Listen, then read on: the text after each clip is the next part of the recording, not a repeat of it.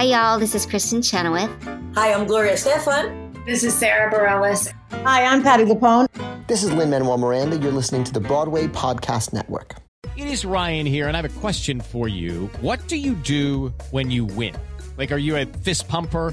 A woohooer, a hand clapper, a high fiver. I kind of like the high five, but if you want to hone in on those winning moves, check out Chumba Casino. At ChumbaCasino.com, choose from hundreds of social casino style games for your chance to redeem serious cash prizes. There are new game releases weekly, plus free daily bonuses. So don't wait. Start having the most fun ever at ChumbaCasino.com. No purchase necessary. VGW. Void were prohibited by law. See terms and conditions. 18 plus.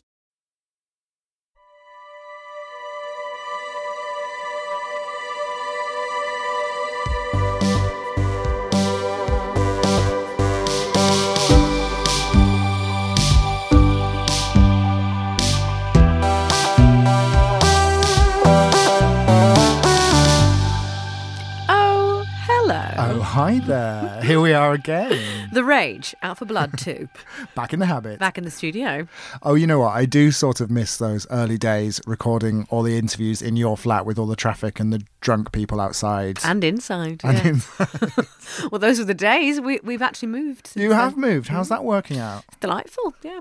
Um, I don't think that's why we're here, though, is it? No, I want to hear more about your house. okay, sure. No, that's not. You're right. Well, That's not why we're here. We are back for one night only. One night only. Thank you. One night only for a special bonus catch up episode. Can you believe that it's been over two years since we released our first episodes of Out for Blood? It's madness. It is chaos. I can't believe it. It I is refuse. true. I've checked. And what a roller coaster it's been. When we first started planning this, we thought that we'd maybe get like five listeners. Yeah, me, you, you again, my mum, Tom, maybe. I wasn't planning to listen to it, to be honest. Yeah. Thanks, Tom. Um, it turned out that something weird happened. The show just kind of took off. So many people from all around the world downloaded our little podcast and seemed to sort of kickstart a new conversation about Carrie. They're still downloading it now. So thank you to everyone who has supported the show and for continuing to spread the word. We love you all. But why are we back today? Well, if you've downloaded this today on Monday, the 13th of February, know that today it's exactly 35 years since the first ever preview of Carrie the Musical up in sunny Stratford upon Avon. By the Westfield. no, as previously discussed, that's the other Stratford. Although that's not quite true, right? You are right. February the 13th, 1988 was the scheduled first performance of Carrie. Mm. But that show was actually cancelled because, according to articles in the local press, the show wasn't quite ready, would you believe? You do surprise me. That's right. According to this article, which I have personally saved from the Birmingham Evening Mail, it's a letter from a very angry man called Mr. P. Bisson from Redditch. Uh, there was a total, quote, lack of consideration shown by the RSC, who cancelled the performance with very little notice. This is the kind of detail we like on Out for Blood. Can we get Mr. P. Bisson on the show? If anyone can track Mr. P. Bisson, or is indeed himself, Yeah. please get in touch. Email us, Mr. Bisson. So we may be a day or two off, but we felt it was important to mark the occasion. And anyway, the show did get its official opening press night on Thursday, the 18th of February, so we're not that far off. And we all know the repercussions of that chaotic night. See episode three for further details. But surely it can't be 35 years. I was yet to be born for at least another 20. Sure. I mean, it's true. Carrie the Musical is now as old as someone with a mortgage and children. Speaking of children, uh, we have a new member of the gang. I did wonder who that was in the corner. Yes. Hello. Milk enthusiast, Broadway fan, and my progeny, Aneurin, John David, Morgan Moores. Hello. Hi, baby. Welcome to the podcast. Yeah. It's one hell of a name, isn't it? Get ready for people saying your name wrong, which is thematically relevant to the podcast. What else is celebrating a birthday today? It's only our editor, Tom. I was going to say Jerry Springer and Stockard Channing, according to Birthdaypedia, but sure. birthday, Pete. Is that it? Happy birthday, Tom. Happy Birthday. Thank you. Thank you for coming in on your birthday to edit this nonsense because we're obviously going out live. Yes. Any other things that are 35 this month? Um, well, I've actually sadly lost my login to Birthdaypedia, but a quick Google, um, and it's it's less popular sister site Wikipedia tells me the Winter Olympics opened in Calgary, Canada, 35 years ago today as well. Sports facts. Yeah, we love sports here on the pod. Just diversifying that Yeah, audience. hashtag sports. um, Tom, anything else? Bruce Springsteen's Tunnel of Love tour started in Worcester, Massachusetts. Yep, Okay, There you sure. go. Thanks, Tom. Um, yeah. Yeah, some, some... Sorry. It feels weird to be shading you for having a niche interest when we're doing this podcast. It's like people are interested in other stuff. I know, imagine. Anyway, Uh, but basically, what we're saying is that Carrie the Musical was the key event of 1988. That's our takeaway, isn't I it? think that's what we've been saying all along. Probably Yeah. the entire 80s, to be honest. Absolutely. My birth, your birth. Not important. No. Uh, but isn't it amazing, though, that a show that has been declared a flop by many is still being talked about all these years later? That's sort of what we found fascinating all along, isn't it? What was it about this show in particular that caught the imagination of people to keep it in the Zeitgeist. the zeitgeist? I've always wanted to say that word. There we go. Hmm? Well, I hope we played a little part in introducing this unique musical and the story of its creation to a new generation of theatre fans. And of course, we were so lucky to meet some Carrie heroes along the way. What have they been up to? Yet a lot has been going on. Firstly, isn't it nice to see theatres back up and running almost pretty much as normal again? Yeah, because when we were recording our original episodes, we were in and out of lockdowns, and theatres all over the place kept having to close. It was a bit bittersweet. We were all sort of missing theatre, but of course, it did mean that all of those amazing people involved in the show over the years were at home and sort of really excited just to get a chance to talk about Carrie and theatre and the community that they loved. yeah, very strange time. Well, the Carrie alumni have been popping up all over the place. They have, that's right. Lovely Linzi Hateley returned to a role that she hadn't played for 30 years. Oh, Carrie White. Is it happening? Not quite. I mean, that would be uh, incredible. She returned as the narrator in Joseph, which she first played way back in 1991, just three years after Carrie closed. And also, her daughter, lovely Meg Hateley, is now in Mamma Mia. Uh, yeah, a show which her mum has been in Amazing. Let's start a petition to get them both in it at the same time. with a share cameo. It could happen. I saw Sally Ann Triplett, original uh, Sue, in a rather excellent production of Cabaret in Paris. Oh. Because I'm so posh. So posh. And she was in Billy Elliot, which I heard Yes. loads of great things about. Yeah. Now, I believe you may have been up to a couple of things these last two years as well, because we've obviously not seen each other in that interim period. We only ever communicate in this small recording studio. That's what I've requested, yeah. While you were busy having a human baby and other such exciting grown up things, Mm. I just basically kept continuing to talk to people about Carrie the Musical, to people on the street and whoever would listen, really. Yeah, you had a baby of your own. I suppose you could call it that.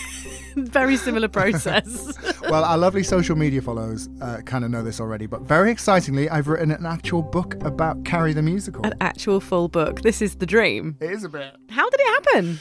Well, you remember during the podcast, I mean, not to give away our um, behind the scenes secrets, but we we sort of didn't record everything before we released it, right? So as the episodes were being released, loads of people connected to the show just kept appearing and kept putting us in touch with more and more people. Yeah, we basically unlocked the Carrie floodgates. Yeah, and because we'd sort of told the story of the show chronologically, it was hard for us to add people into the into the podcast at the wrong moment. We tried. We did try. We had some recaps and many bonus episodes. And anyway, there were all these extra people and, and new stories to tell. And the end of lockdown meant that, you know, archives and libraries were all back open. So I was really lucky. I got to look at old technical drawings and listen to recorded interviews and all sorts of geeky Carrie stuff. Yeah, I remember you being very excited about a trip to Stratford, not the Westfield one. I did. I spent far too long sort of poring over old newspapers surrounded by lots of very academic looking people researching very important Shakespearean and there was there, there I was reading about Carrie. Uh, and anyway, combined with, you know, literally hundreds of hours of interviews that we three had recorded back in the day, it sort of felt like there was a bigger story to tell about the creation of the show and not to be fancy about the cultural context of- Yes. of why it became so well known despite its short life. Absolutely. Any juicy secrets? Well, I can't possibly say. You'll have to read it. Oh, yes, what a tease. So, what you're saying is you found out where the unitards are stored. Don't tell them, but there is a whole chapter just about the unitards location. I've checked it. no, it's about more than unitards. Is that the uh, for the That's cover? strapline. The strapline. this book is about more than unitards. and when do I get my complimentary copy? Well, you can pre-order it from wherever you get your books from. Sounds, sounds quite professional, doesn't it? it does, yeah. I mean, local bookstores are obviously excellent. They should be able to get hold of it for you. Um, but it comes out in the summer. You can get it from the publisher, Bloomsbury's website, and pretty much anywhere you get your books from. Shall I put a link in the show notes? So, are you saying I, I'm not going to get a free copy? Well, I only get a few, and I have to give. Well, you know, I have to give one to my mum. I promised a few other people. Niall probably want one. Yeah. So I know, of course, you can have one half price. Will you sign it? What do you want me to write? Something inspirational? Don't waste the moon. Perfect. But in all seriousness, can we come back and talk about it when it's out? I would love to come back and talk about it when it's out. Ah. Anyway, I've got a ton of people that I need to thank for their help on the book. So why don't we do a little book club special in the summer Yes, let's do it. Carrie Book Club. I will bring the wine. again? uh, no, I I'm so glad you can actually drink wine again because that was a dull nine months. It was really dull, wasn't it? Oh my god. Um, I'd also just like to say how immensely proud of you I am for, Oh. for writing this book. Thank you. Well, I mean, it's all because of you guys. We wouldn't. I would not have been able to do it without the help of you two and all of your many hours spent chatting about Carrie the Musical. Oh gosh, gosh, gosh! I'll have to swab the studio. Uh, but that, but that's not all of your Carrie projects. Is? No, it's been quite the year of, of Carrie for me. Morning, noon, and now. Finally got to direct my own production of the show. The year of It Carrie. has been the year of Carrie. There were points where Carrie was in my head every waking hour of the day. It was a bit much. I'm not going to lie. Did you think you had magical powers? I did start to try and move things with the power of my mind only. Um, and, and sometimes I thought it was working. Oh my god! Look, I I saw your production of You Carrie. did. It was my Shortly after giving birth, which I can only thank you for. it was a hallucinogenic experience. No, I I absolutely loved it. I thought that y- Thank you. it was so wonderful, and it wasn't just because I was at the house. I promise, and I'd had a Just getting wine. fresh air. no, it was it was absolutely tremendous. Um, and I did miss the cardboard cars. Oh, Uh, and obviously, you didn't cast me as Carrie, so uh, had to terminate our friendship briefly. I'm it sorry about fine. that. It was obviously a difficult choice, but I think your childcare arrangements would have been too tricky. That's the only reason I didn't cast you as Carrie in Yeah, the show. no, I, I appreciate that. Yeah. but we if we if you let me know, we could have workshopped something. You know, we could have disguised Nye as a pig. You're saying Nye would have had to be in the show as well as you, Yes. playing 17 year old having just given birth. Who would play my mum? I mean, that would have definitely added a new dimension to the story. it's definitely an interesting interpretation. Is that a baby? A baby dressed as a pig. Someone would have done a podcast about it. exactly. Um, no, I mean it wasn't. Um, it was an amazing opportunity. You know, we've talked about both versions of Carrie so much on this show, um, and this, of course, the, the version you can license is the 2012 revival production. Um, it was so much fun to dive into it, and and alongside writing the book, it really did give me a different perspective on the show. And I'll tell you something. Carrie the mu- turns out Carrie the musical is a hard show. to Difficult, do. huh? Yeah. it is a hard show. what was what were the main things you learnt about it? I mean, there were there were so many moments where you kind of ha- find yourself having to come up with solutions to a lot of those crazy situations that we've talked about, right? And and and we sort of, you know, we we joked about them a bit, but you know, how do you do all of those special effects? How do you do that blood drop several times a week on your very expensive microphones and costumes? Um, you know, it's it's a, it's a challenge. And how do you rehearse a show which has those two very distinct worlds? Um, so even though it's very different to the show that you know Terry Hands and, and Debbie Allen and, and the writers worked on back in the 80s, which we all love so much, you know, I could well understand all of those challenges, and I mm-hmm. started to understand the decisions that were made to change certain things in the revival. And of course, you know, we had different problems to tackle. We were a non professional production in the sense that we all had day jobs to go to. And, you know, even then, COVID was still floating about. We definitely didn't have a Broadway budget. Hmm. So, you know, how do you put together this very challenging show with all of those different things layered on top of it? Um, but, you know, hundreds of people are now doing this show every year. And this is what we've found interesting all along, isn't it? Yeah. You know, this show that was deemed a flop is now being performed all over the world and Yeah. people are loving doing it and so i feel finally very special to be part of that big club of, of people who've worked on carrie um, i think you know generally appreciated a lot more the intricacy of the music and how the show is structured and how the characters interact and and definitely that all gave me a new perspective a, a new refreshed love of carrie the musical i think Mm, mm. Are we allowed to talk about your idea with um how you how you did the telekinesis? yeah Yeah, uh, tell tell the- tell the listeners about that because I thought it was really really interesting. This came from um, a really interesting idea that Paul, our movement director, had. Mm. And, you know, we'd been talking about how to do um, the telekinesis in quite a small theatre space where you know strings would have been visible if we suddenly started floating things around Carrie, and we wanted to kind of come up with a, a sort of interesting creative solution for it. So we had a fantastic uh, member of the cast called Polly, who is a really talented uh, contemporary dancer, and we she came to audition, and we were only just talking about this this idea at the time that we'd kind of create a new character, and we slightly pompously gave the new character a name, the Power, Oh, I love it. the Power. And the idea was that Polly, who was playing the power, um, would sort of be a sort of dark, shadowy version of Carrie. And whenever the teleca- telekinesis was sort of brewing in Carrie's mind, Polly would appear and she would kind of move things around for Carrie. And she would Mm. kind of reach out and slam the windows and throw the props around. And it was really creepy. And it So kind of gave the audience a bit of a shock every time she appeared. And I Mm. think, you know, um, yeah, it was a really interesting solution. And directors all around the world have come up with different ways of doing it, and there's no wrong or right answer. But it was a really interesting kind of new dimension to explore, I guess. So interesting and so visually affecting as well. Because I mean, the, the styling you sort of styled her a bit like the girl from The Ring. Yeah, that it was a kind of- bit like the ring, yeah. Which was really great. So it felt like, oh, we're tapping into another aspect of the horror, the horror Yeah. element of this story, Yeah. the heritage of the piece. And we sort of reflected, you know, the costume that that Sadie, who um, was playing Carrie, her costumes were sort of mirrored in Polly's costumes in a sort of monochrome way, as if she'd been sort of, she looked like she'd been dragged through a forest or something, but she was sort of streaky and bloody and, and black and white, and it was quite cool. And I think it reintroduced a sense of that kind of horror. It, as you say, into the story, which is now quite a kind of psychological show rather than a flat out bloody horror story. But um, Yeah. it was fun to play with, definitely. Definitely. And I think it kind of, sorry, I'm, I'm just really going to go off on one. Go for it. but like, if I was a real wanker, I might say that perhaps she represented the ego or the id or something. Like, you know, the fact I've, I don't know which one of those is which tells you how Yeah. um how much of a wanker I am. That I will. Let's pretend that that's what we were. That's intending probably all what we were doing. Yeah, that's Pretend I know what I'm talking do. about, Not but just it- doing a spooky, spooky Gary. Spoo- uh, spooky Creepy bitch.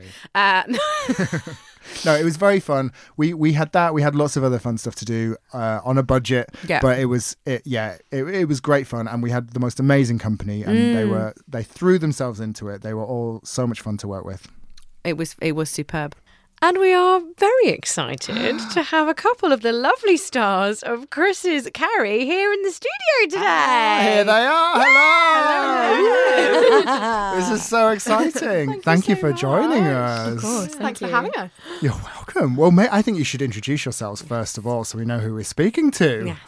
Hello, I'm Sadie. I uh, played Carrie in Chris's production of Carrie. Ah, And I am Ellie, and I played Sue in that production. it's so nice to see you guys so nice to see you. in person. How are you? How are you doing?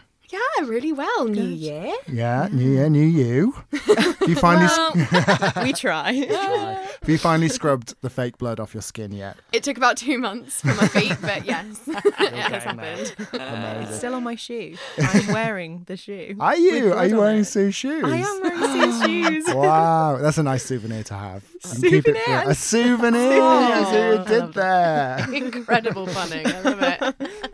Well, thank you for joining us. We're going to grill you on what it's like to be in Carrie the musical. Yeah. So, Sadie, you had some pretty big shoes to fill. Not blood soaked ones like Ellie. But you had some pretty big shoes to fill playing the role of Carrie. No Um, kidding. yeah. What was it? Was it like to play the role? I wouldn't know because Chris wouldn't let me do it. It was rude of him. I thought. Um, yeah, I did too. it it's just it's such a huge part. Um both kind of literally lots to learn lots to do but also it's an enormous thing. I've never been so vocally challenged in anything i've ever done. Um and also it's very um eh, very emotional and very there's so much going on kind of in her internal life. Um and it's also it's funny i'd listened i'd listened to the podcast before we started Nice part. just a little plug. Um, and and so I'd listened to Linzi talking about what it was like for her, and obviously very much not the same scale, but I, d- I did really relate to that feeling of it. kind of feels like everyone else is doing Mean Girls, and you're over in the corner doing a kind of Shakespearean drama and like a kind of tragedy.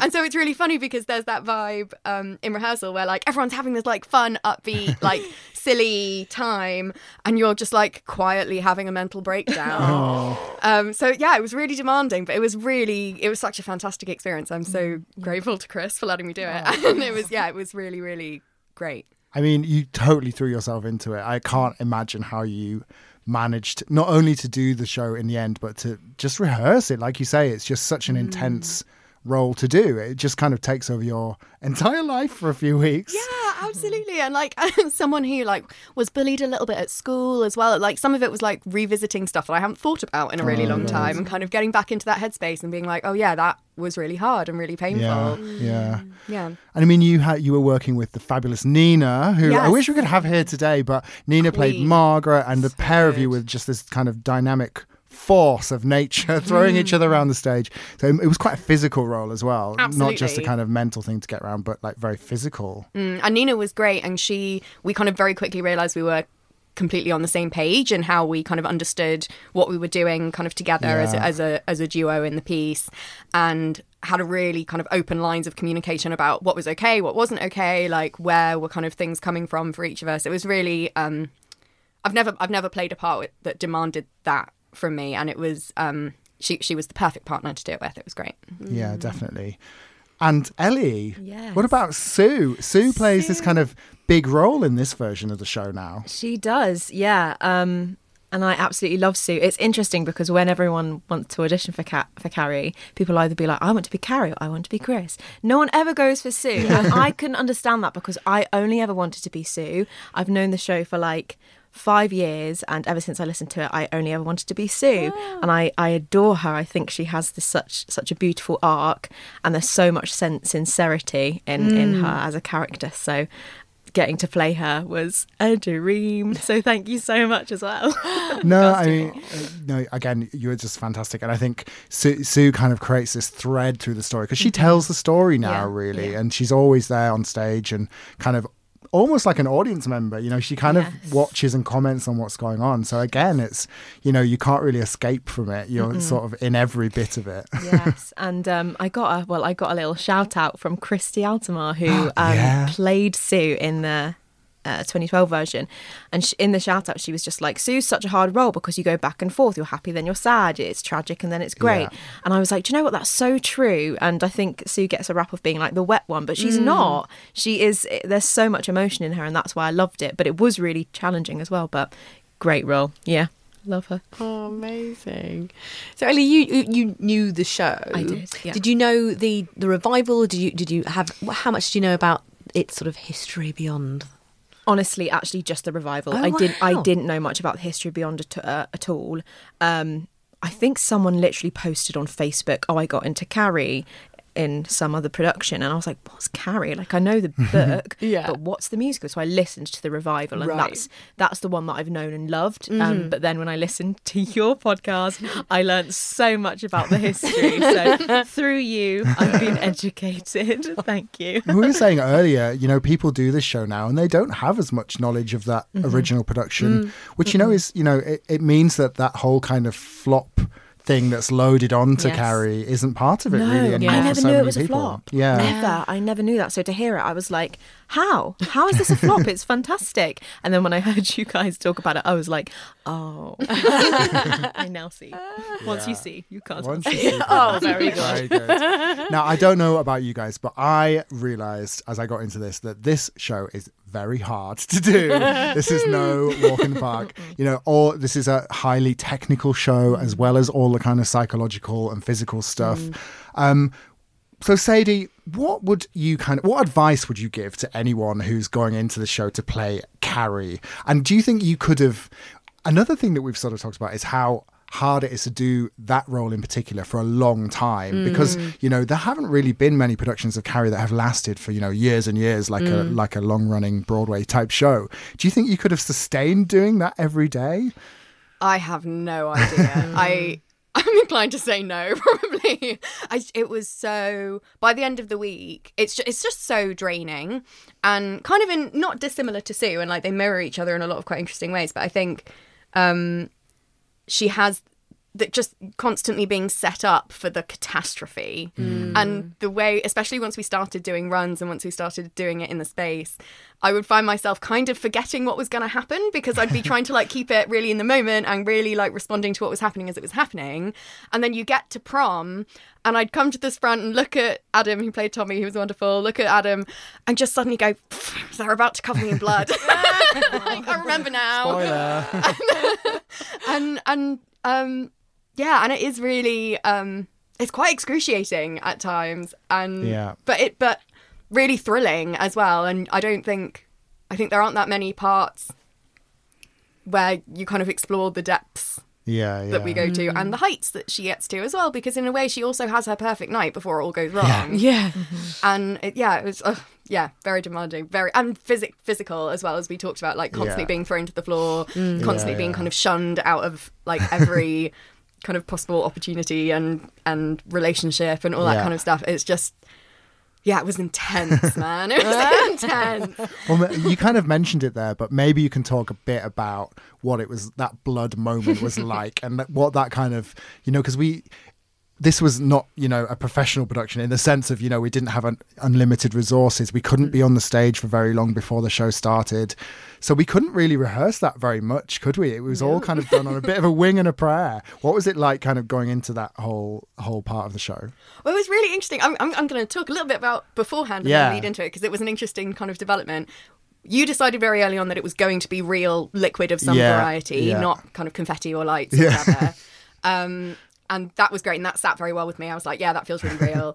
um, and uh, I can't remember how long it was before we started doing it in rehearsal, but about halfway through the rehearsal process, I went to the stage manager's house and um, she covered me in blood in her garden, Yes, basically.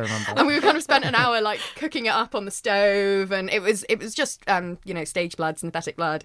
Um, but we were like, what if we cooked corn flour into it? Would that make it gungier? and then a flatmate stood on the roof and literally like poured yeah. blood off the roof onto me in her garden, and the whole garden was covered in blood. it was like it was It's a destructive show. It just damages property. Um, and that was like, okay, so it's one thing having like hours to mentally prepare for it and like doing it in someone's garden, and then having to do it every night. Six. You know, how many shows do we do? I think six, Six. in the end. Yeah, Yeah. six shows. I, that was a lot. And, and and once we got into the space, it was really interesting because there were you know specific ways I had to had to run off, and people were opening curtains for me, so I didn't touch anyone, and I didn't touch anything, and and it was cold as well. Like there was obviously because limited mm. time and Yeah. resources, that there was no way of kind of making it comfortable body temperature. Yeah. So it was just like Harrowing. you, you know two liters of blood in a water bottle that had been put in a bucket and poured on my head. Oh my Yeah, I remember watching you do it the first time in the theatre in in one of the rehearsals running up to the show, and I really, I think after it happened, I just felt this weight lift off my shoulders because I think all of It us bloody had been cool, thinking, is this going to work? Is this going? Because you know, if that had ruined your cost, you know, we had a few alternate costumes, but if it ruined the costume, if it ruined your mic equipment, you know, there were so many things that Mm-hmm. that could have gone horribly wrong. And I, I think I remember watching it and it looking really good and just being like, oh, thank goodness it works. There was a great thing actually on, on the night that Linzi Hateley came to see it. Sorry, spoilers. Um, she she came up to me afterwards and she was like, "You did it with real blood. How are you doing that?" and I and I very truthfully said to her that our lovely uh, sound engineer covered my microphone in condoms. Yeah, That's how we did it. top secret trick. And we got lucky Yeah. that the dress was very washable. Yeah, That was, yeah. that was like magic dress. Magic How dress. did That was that come magic out? Like se- seven times or whatever. Yeah. I think it's testament, you know, we had such a lovely crew and production team who just worked on all sorts of solutions to all sorts of things to make it to make that work. I'm I, this might cover we might have covered that, but what were your favorite moments from the show or the process as a whole, Ellie? Oh my gosh, that is a good question. Um, I had the best time overall, just the absolute best, best, best time. Um, I think in any show, my favourite moments are a lot of the ensemble stuff, but Sue doesn't actually do a lot of the ensemble stuff with everyone else, and I missed that. But it meant that, like, in as an opening number, which is epic, was um, just so much fun, and I loved that every single night. And in a way, I wish it wasn't the opening number because it was just over so quickly. Um, but another thing that I loved so much was working with Tommy, Adam. He was just such a lovely partner, and we get on so well. And even now, like we're such good friends, and it would just make the experience so nice. Um, and yeah, I think those two things are probably the standouts, but the whole experience from start to finish was a dream come true. I We love Adam. We do. Love Adam Adam. Appreciation Society. Our first, our first northern Tommy Ross. Oh, From gosh, Wigan. yeah. He's from Wigan. Is it? Um, and Sadie, what about you? What are your kind of standout moments, I suppose? Oh, I mean, I love, I love kind of like Ellie, the bits where everyone comes together, and I think a real highlight for me was the Sitzprobe, was the band call. Yeah.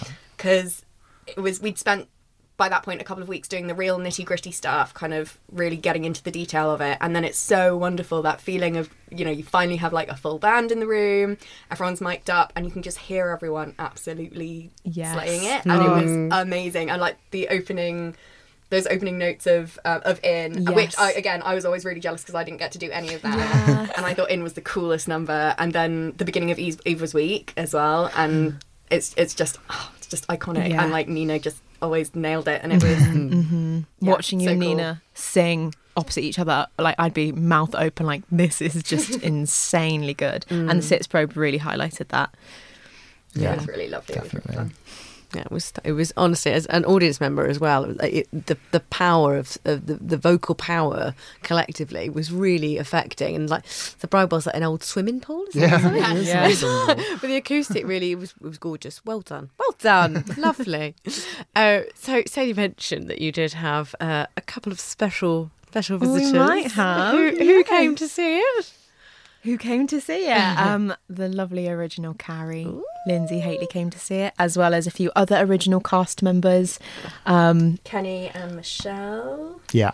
Um, incredible. It, yeah, it was so lovely, so lovely to have them there, and they were so generous in their food. they Mhm, kind of mhm. stood around with us all afterwards, with me still covered in blood. Yeah, yeah. and kind of um, did a bit of a debrief with us and talked to it about their experience. It was just, yeah, it was a bit of a dream come true. It was it really was, and it was so nice to see like they stayed friends for so long Yeah. and i think that will i think that will be the same um, for our production that i can see myself staying friends with um, the gang for quite quite a long time. Um, i don't know what it is about the show. Mm. bonds made for life. Well, we've said this a few times on, on the podcast, you know, whatever experiences different casts of Carrie have, whether they're bad or good, often they come out the other end of the, the process with this very kind of close friendship. And um, it's, it's really interesting to hear you say that. I was going to ask you just before we let you go, what you think you take away from this experience. this this sounds really naff, but I feel like doing Carrie is the most like present I've been on stage and I'm usually someone that is really in my head and like analyzing as I go along but with Carrie I just completely let go is completely in the moment and I had the best time and it's on stage I enjoyed every moment and that is something that I'm going to carry I carry a, um, to, to other shows to just stay as present as possible. Don't overanalyze things. Sometimes what you do is going to be rubbish and that's all right but in the end it will all come out well and I think that is something that I'm going to take away with me um yeah.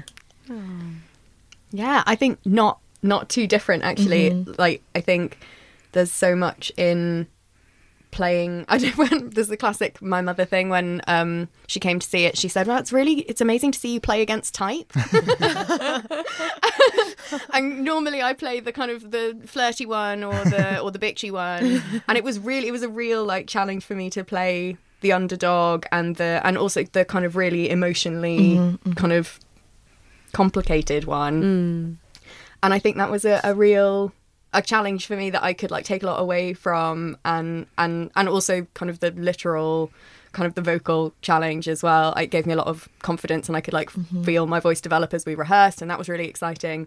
Um and just the kind of social element as well. I've never felt so plugged into a cast Yeah, and so kind of part of it all and and that's hard to do when you're playing Carrie, especially because they have so many rehearsals without you, and there's, and there's so much there's so much that is really kind of different and divided among the cast, and you're just having totally different experiences. As I said before, um, but it was really wonderful. It was a really wonderful time. yeah it was Well, thank you both so much, not Thank only for coming today, but for all of the work you threw into that show. It was, I know how, you know, it was a challenge, but it was so much fun to do it with you guys. So Thank thank you. thank you so much No, thank you. Thank you.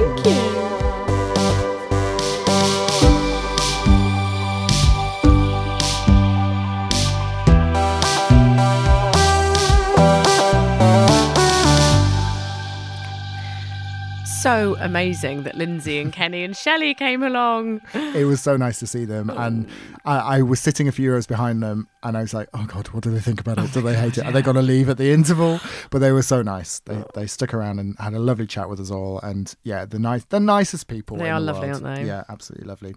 Well, thank you um, to Sadie and Ellie for coming Thank in. you. It's so nice to see them.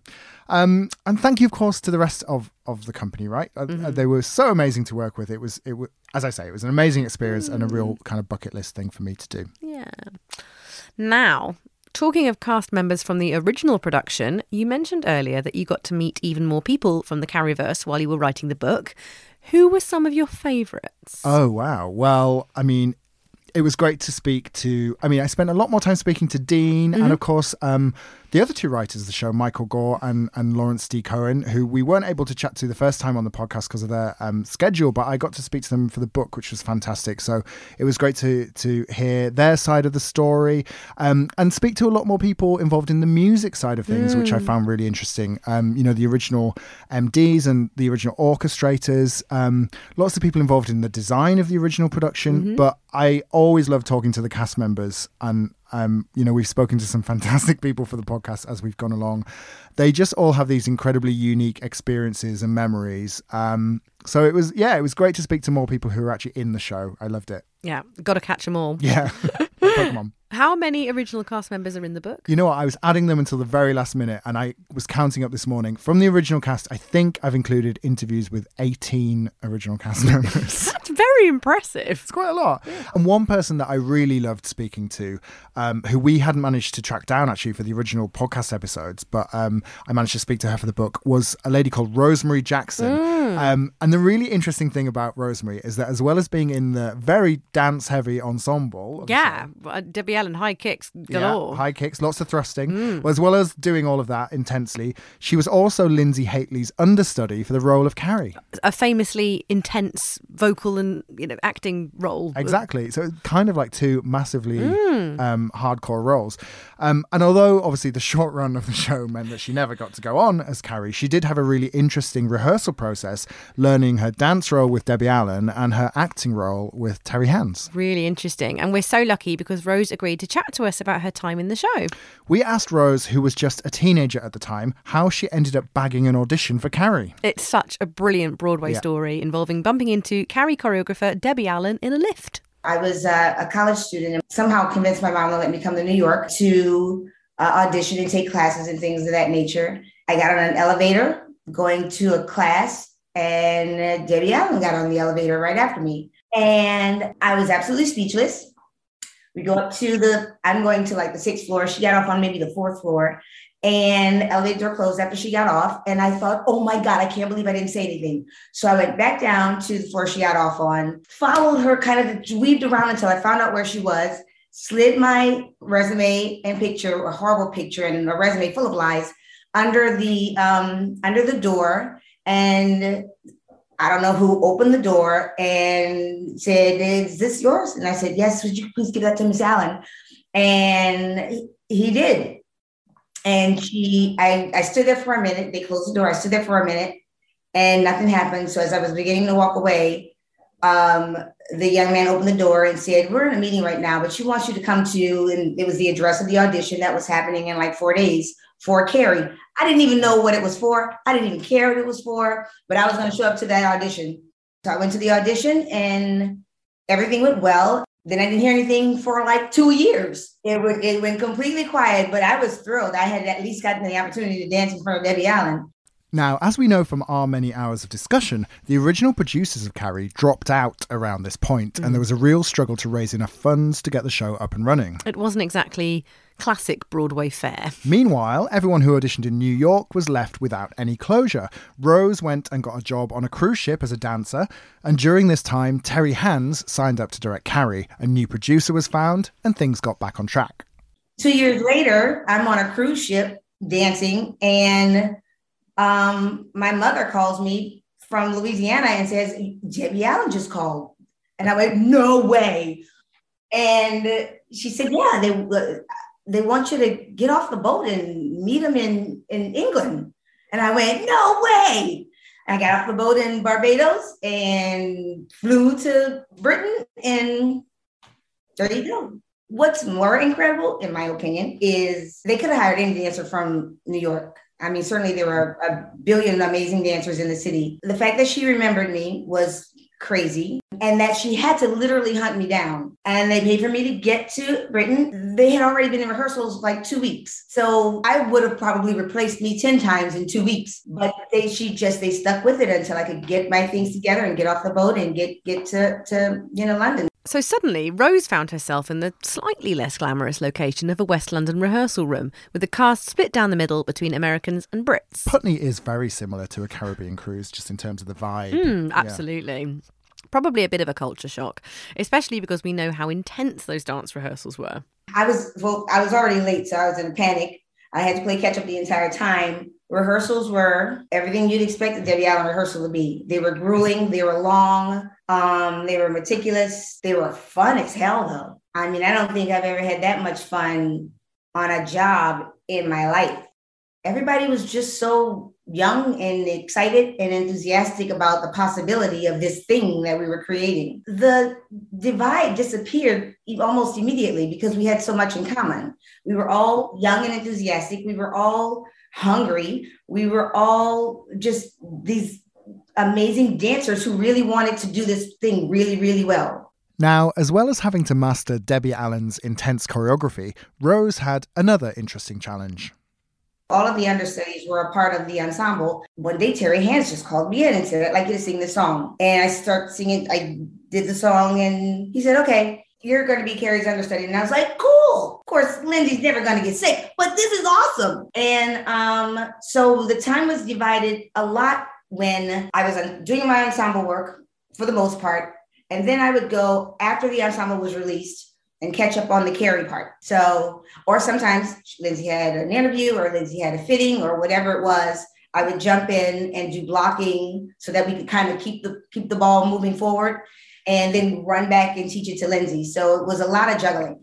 What did she think about Terry Hands' infamous classical vision for the show? What a nice man. He was just a gentle, kind man, very um, clear on his vision, even though it went over many people's heads, including mine most of the time. But he was very clear about what he wanted, and we were going to work toward that thing. Whatever his vision was, that's what we were going to work toward. I totally trusted him. I know I did. We didn't understand a whole lot of things, but we were young and if we were gonna wear these greek looking costumes i guess that's what we were doing you know? We just i think as a cast the younger people just trusted the powers that be. We trusted dean and the music and the score and we just trusted them as bizarre as it was.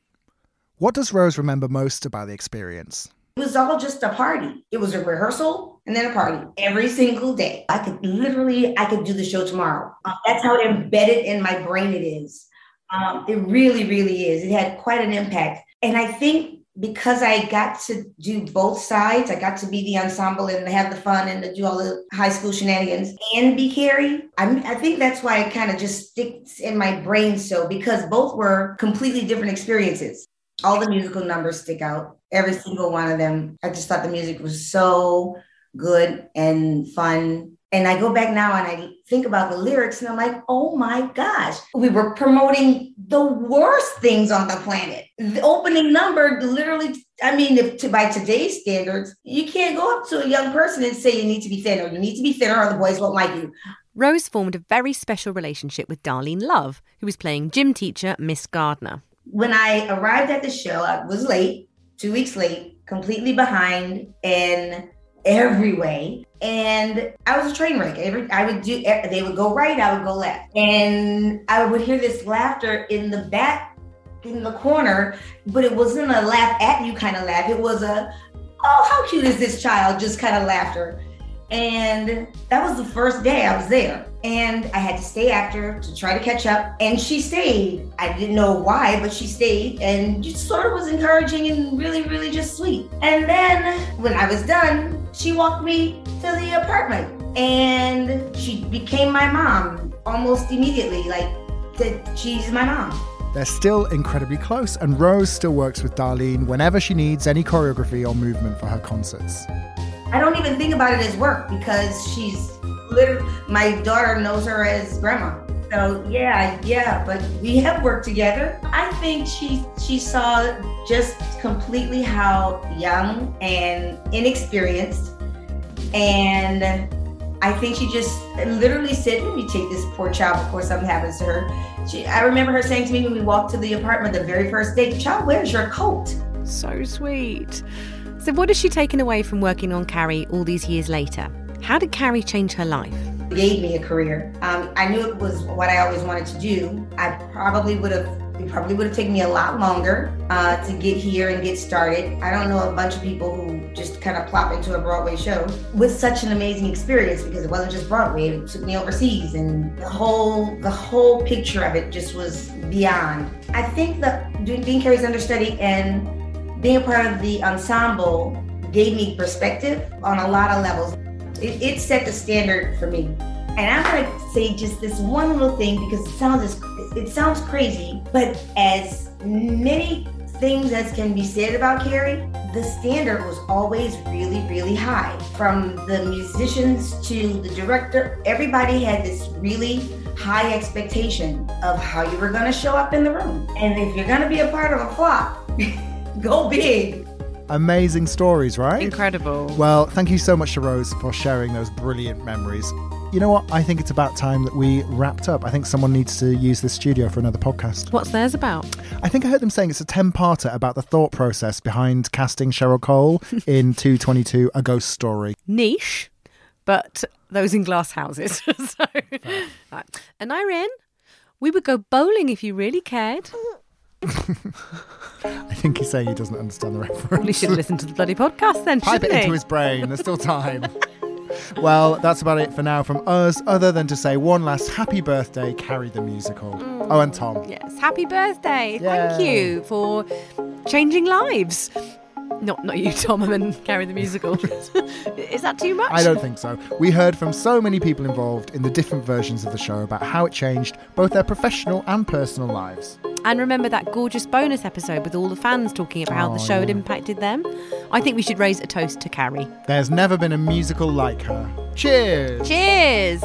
See you in around 35 years. So, February tw 2058. I thought we were going to do this again in the summer. Oh, yeah. And we'll probably be dead in 35 years. Oh, God. That's big. well, yeah, I mean, fair enough. Yeah. Maybe. Let's say the summer for now, then, not 2058. let's, let's go for a few months. Round down. Buy the book. Oh, God, yeah, thanks. Yeah. See you in the summer. Bye. Bye. If you enjoyed Out for Blood, please leave us a lovely review on Apple Podcasts or Spotify or wherever you get your podcasts. It helps us reach more and more people in the future. You can also go back and find some great pictures and videos from our previous episodes on our socials at Out for Blood Podcast on Instagram and Facebook and Out for Blood Pod on Twitter. Out for Blood was hosted and produced by me, Holly Morgan. And me, Chris Adams. Sound engineering and editing by Tom Moores. Paddy Jervis is our audio consultant. Original music by Odin Orn Hilmarson. Artwork by Rebecca Pitts. And childcare by Richard Hawkins. against his will. Thanks again to our guests today, Sadie Kempner and Ellie McWilliams, and of course the lovely Rosemary Jackson. Out for Blood is a proud member of the Broadway Podcast Network. what sort of podcast do they specialise in? Broadway, baby. right, I'm off to Stratford to catch a matinee of Othello. Luckily, it's only 23 minutes away on the tube. um, the, uh, uh, no. Bye. Why is your baby not called Tommy Ross? Hey, it's Leslie Odom Jr. here on the Broadway Podcast Network to tell you about the Rise Theater Directory, a program of Maestra Music.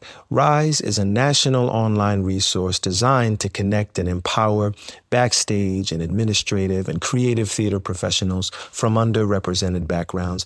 If you work or aspire to work in the theater community, this can help you find your next project. And if you hire theater professionals, search the Rise Theater Directory to find your next team. Create your profile now and get more information by visiting risetheater.org. That's theater with an R E R I S E T H E A T R E dot org because only together we rise.